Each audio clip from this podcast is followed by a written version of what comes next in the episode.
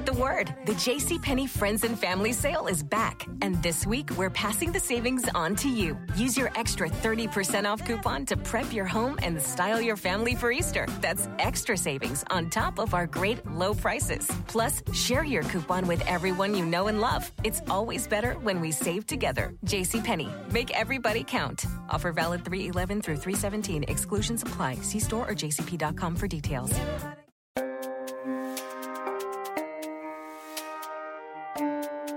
This is Creepy, a podcast dedicated to sharing the most famous, chilling, and disturbing creepypastas and urban legends in the world. Whether these stories truly happened or are simply fabrications is for you to decide. These stories may contain graphic depictions of violence and explicit language. Listener discretion is advised.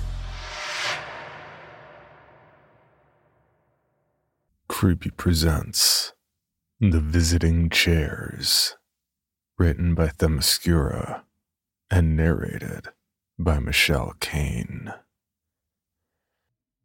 I was five when I went to live with my Aunt Keegan.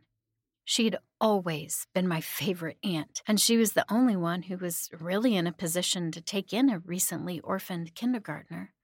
But that didn't stop the whispering around the funeral. The rest of our family was worried about how we'd get on together, just the two of us and them. I already knew about them. My dad had brought me around to see Aunt Keegan all the time before the accident but they had a new, jarring presence for me once I'd moved in the visiting chairs. We put my bags down next to the one in the front hallway, the one beside the door. I looked at it with its unique frame and fragile seat and the empty candle holder built into the right armrest. My aunt must have known where my five year old mind was going, but she got down on her knees and looked me in the eye and told me it's not them, baby. Never, ever call them. It won't be them. Never move that coin. For years, I did exactly what Aunt Keegan said. I was a good kid. She was a loving aunt. We were two eccentric peas in a pod. I can't say I ever recovered from the loss of my parents, but we found a new normal, and my grief became less potent over time. For a time. My teenage years came in a rush, as they tend to, and all of a sudden those feelings they, they came back in force. All around me, I heard kids complaining about their parents, how uncool they were, how many rules they had, having to spend time with them and almost every time, eyes would turn towards me afterwards, and a hush would fall over the room when they remembered. My parents were dead. Little orphan girl. I heard them whispering sometimes. And with every whisper, I noticed the visiting chairs a little more. I looked at them a little longer. Aunt Keegan was always there, watching me as intently as I watched those chairs. I think she knew it would cross my mind eventually, and someday it wouldn't matter how much she had warned me. Someday I'd want to know for myself. You know what to do if there's ever an accident and the coin comes off the chair. She asked me for the 50th time that Saturday, not waiting for me to answer, blow out the candle, and say it's time to go home. Then get the brick dust from the hall closet and draw a circle around the chair. I know, Aunt Keegan. I'm going to be fine. Nothing is going to happen with the chairs. Linda and I are just going to watch a couple movies and order a pizza, okay? I cut her off with a forced smile that I'm sure she saw through. She hummed suspiciously under her breath and nodded. Right. Linda's a good kid. She's got a solid head on her shoulders. Just just be careful, gremlin. accidents happen. Sweet that she was still willing to call it an accident. She had such faith in me, such undeserved faith. I walked her to the car and waved until she'd backed out of the driveway, and then went right back inside and called Linda. She's gone, I said without ceremony the second she picked up. Sweet! I'll be right over, Linda chirped back. She always sounded so chipper and sweet, and yet she was probably the most macabre girl I knew. She found the fact that I was an orphan fascinating mostly because she found all things death related interesting. Not for any particular reason either. As far as I know, there was no trauma or family history or anything behind that weird fascination with the dead. That was just Linda. She was kind of weird, but she was also the only friend I had at the time. And she was more than willing to help me out. She arrived 15 minutes later, leaving her bike propped against the side porch as I let her in.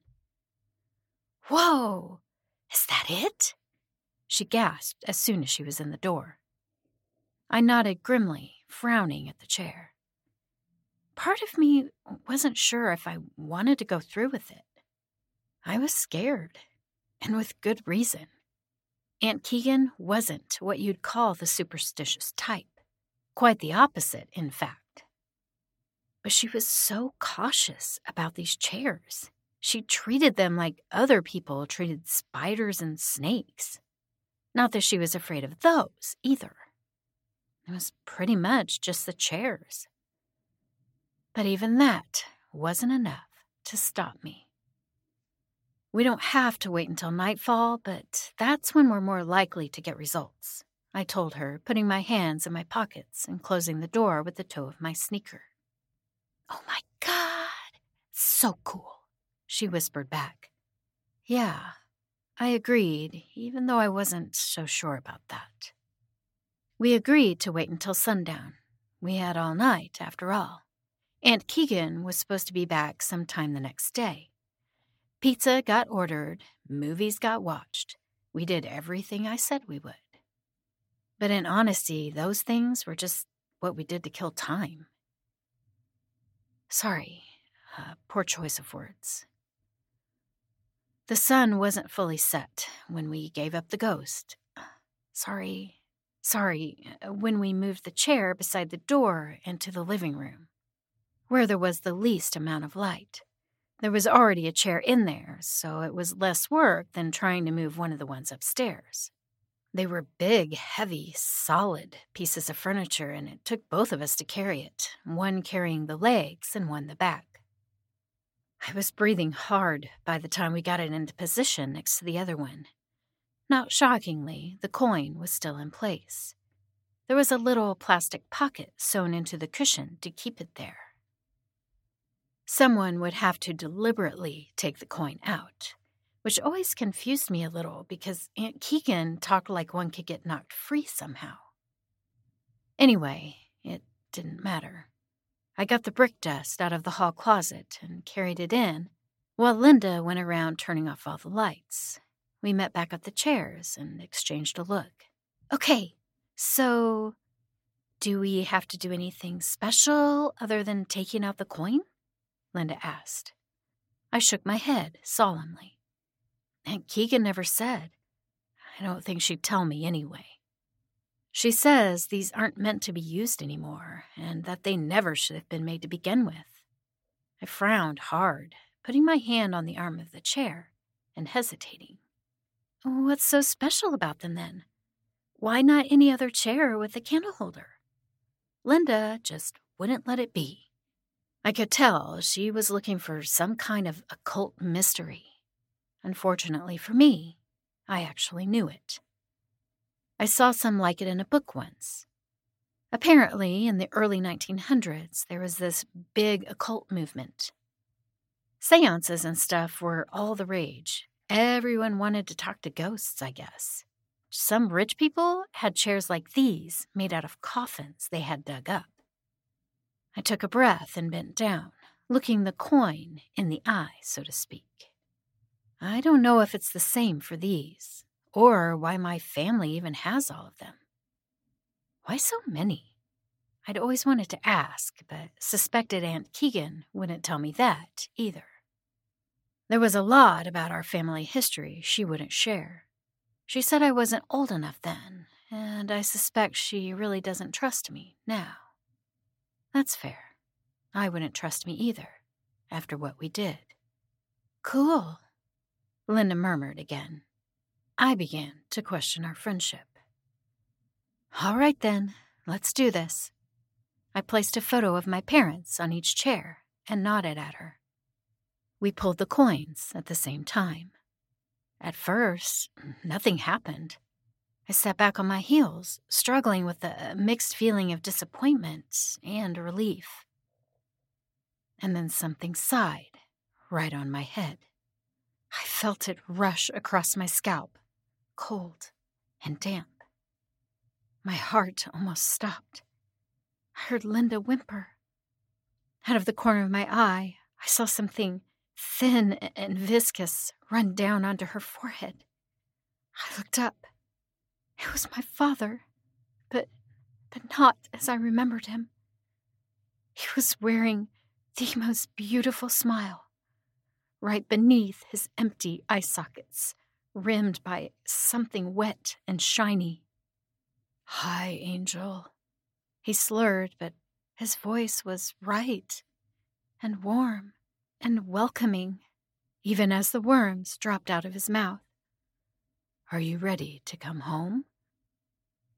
Oh, Linda, it's so nice to meet you. We've heard so much about you, my mother murmured.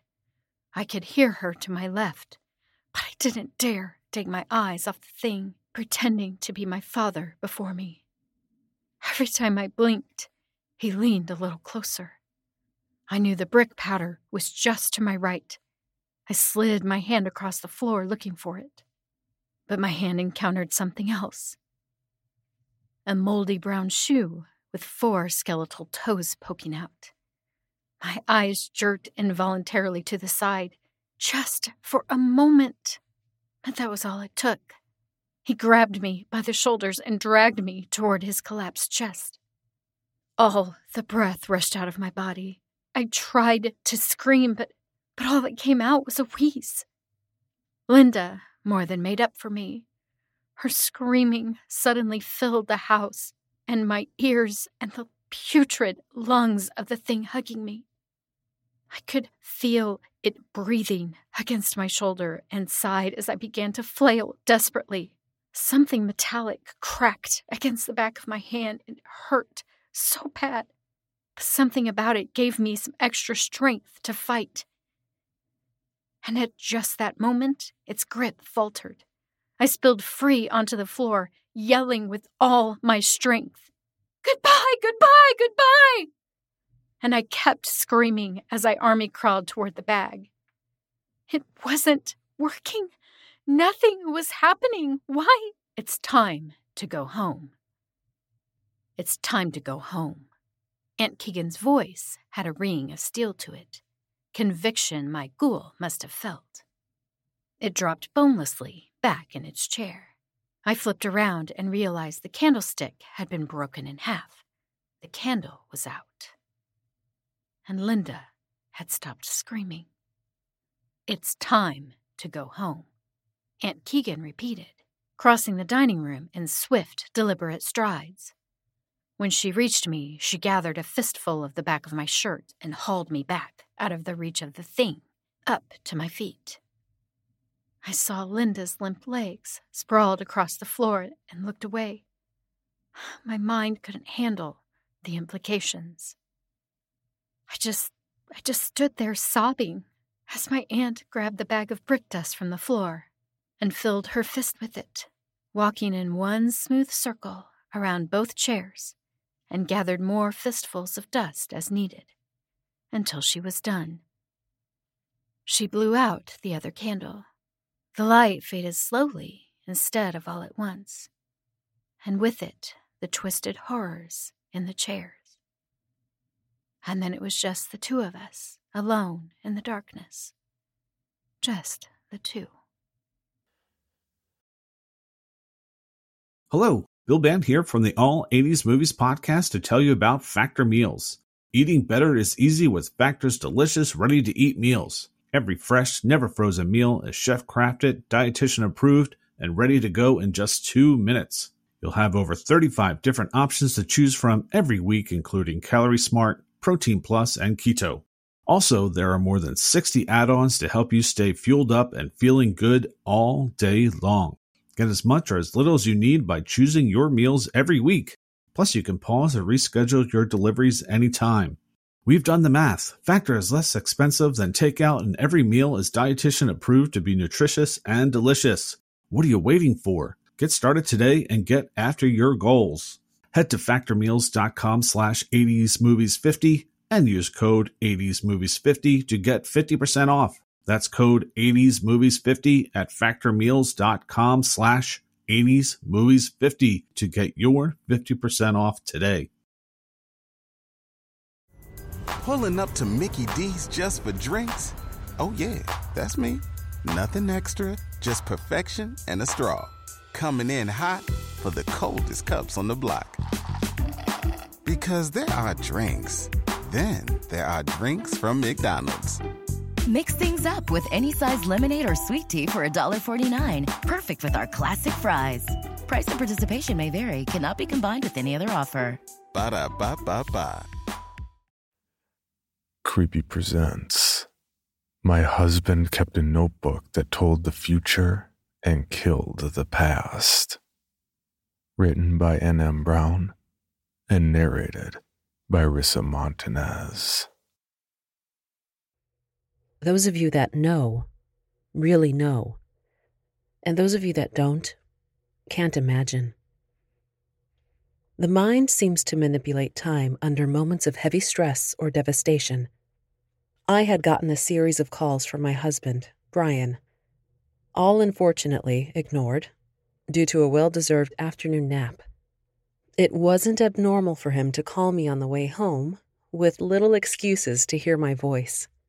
He'd ask me if I wanted him to pick up something specific for lunch, or tell me about something funny our daughter Kara had done while on their outing. I called him back after a moment or so, figuring that this time would be no different. Unfortunately for us, it was. The first thing I noticed was the irregularity of the volume of his voice. He seemed trapped between shouting hysterically and trying to whisper as if attempting consideration for other people. I'll remember the conversation until the blissful day that I die. He had taken Kara out to a seldom visited community pool, 20 miles or so from the house, to celebrate the arrival of warmer weather. It was far away enough to give me a little break, to rest, or to catch up on chores, and let our little girl feel like her daddy had taken her on a grand adventure upon returning. She wasn't as strong a swimmer as our first two kids, so he liked the privacy of the location as well. He'd be able to teach her to swim without worrying about drunks passed out on floats, with tiny matching inflatable cup holders to keep their drinks close and cool. There'd be no older children bobbing and splashing around to get in her way as he taught her to safely tread water. You get what I mean. Well, as it happens, there were other people there that day. I'm not sure on the specifics. But in the end, I decided it didn't matter. Foul play hadn't even been something that entered my mind. My husband had either gotten distracted for a little too long or had a little too much confidence in our child. Whatever the reason, I know playing the blame game is toxic at this point. The bottom line is Kara was underwater as long as she was because Brian wasn't as attentive as he should have been. First, he said she fell. Then she was already in the water. He said he was too upset to remember exactly. Our daughter didn't cry as the top of her head broke clear of the water's chlorinated surface. She didn't rub her eyes or clutch her father's shoulders in terrified relief. Her body held no response at all. He'd been able to perform CPR successfully, and before long she was gasping through tears as the color returned to normal on her little face. He said he'd never been so scared in his life and hugged her tightly in a bundle of towels all the way back to the car. If only the call ended there.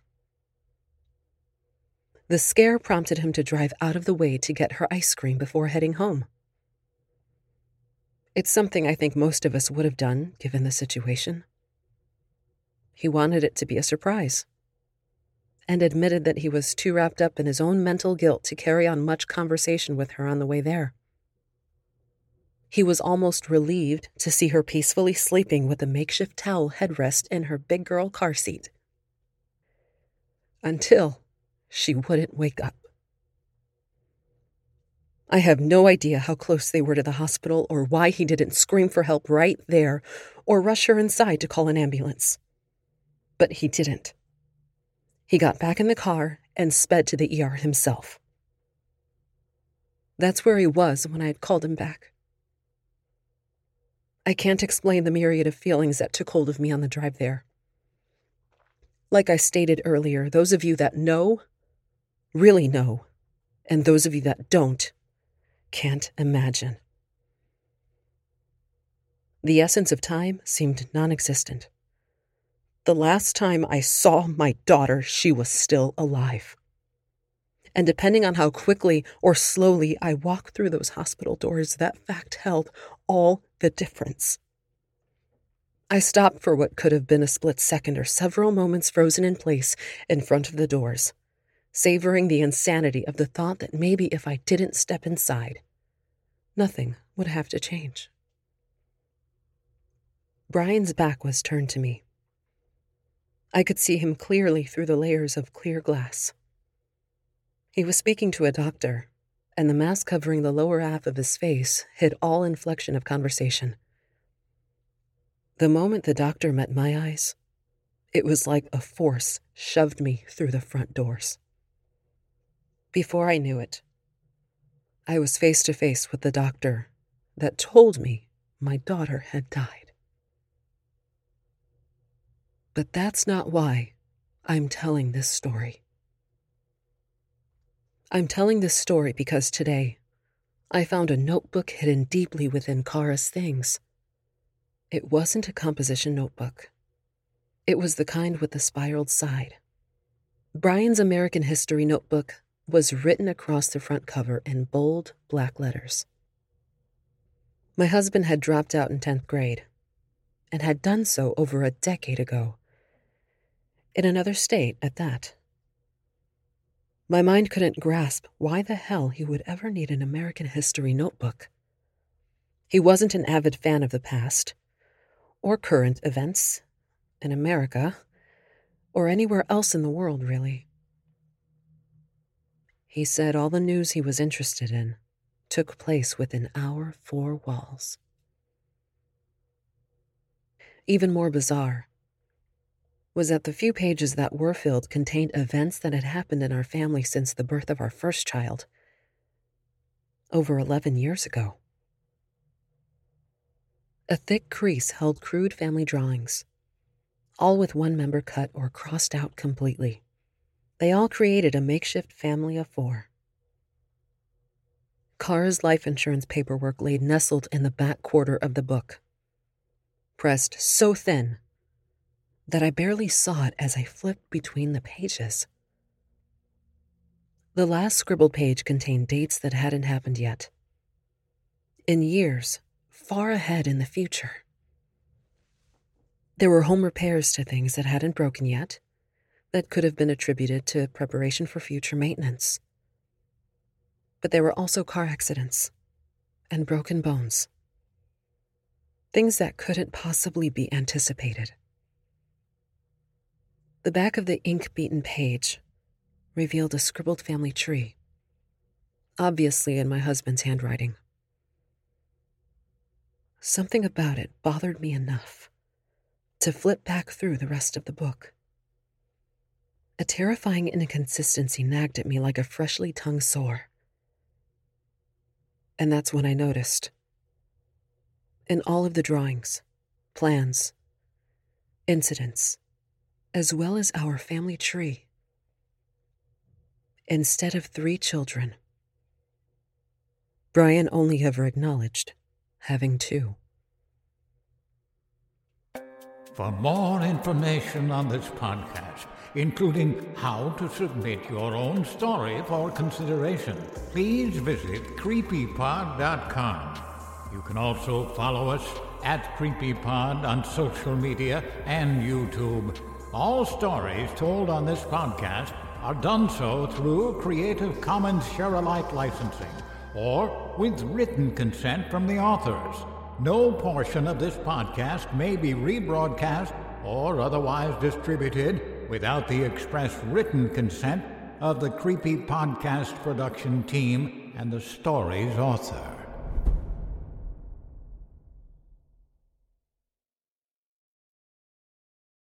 You've worked hard for what you have your money, your assets, your 401k, and home. Isn't it all worth protecting? Nearly one in four consumers have been a victim of identity theft.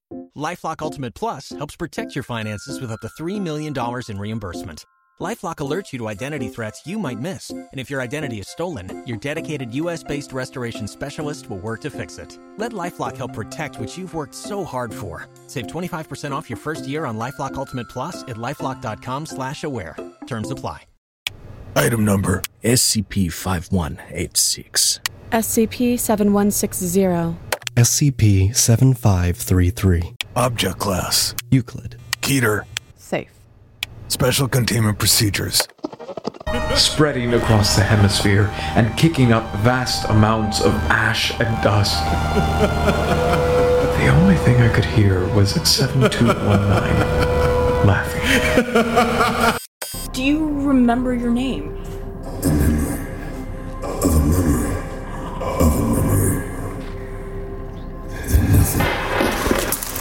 Heartland Counseling. Appointment update. I feel them again. Heartland Counseling. Appointment update. They're in my ears! Heartland Counseling. Appointment update. Nobody understands! SCP Archives is a weekly fiction podcast. Each episode, we dive into the strange, the unknown, and the. Find us on Apple Podcasts, Spotify, or at scparchives.com.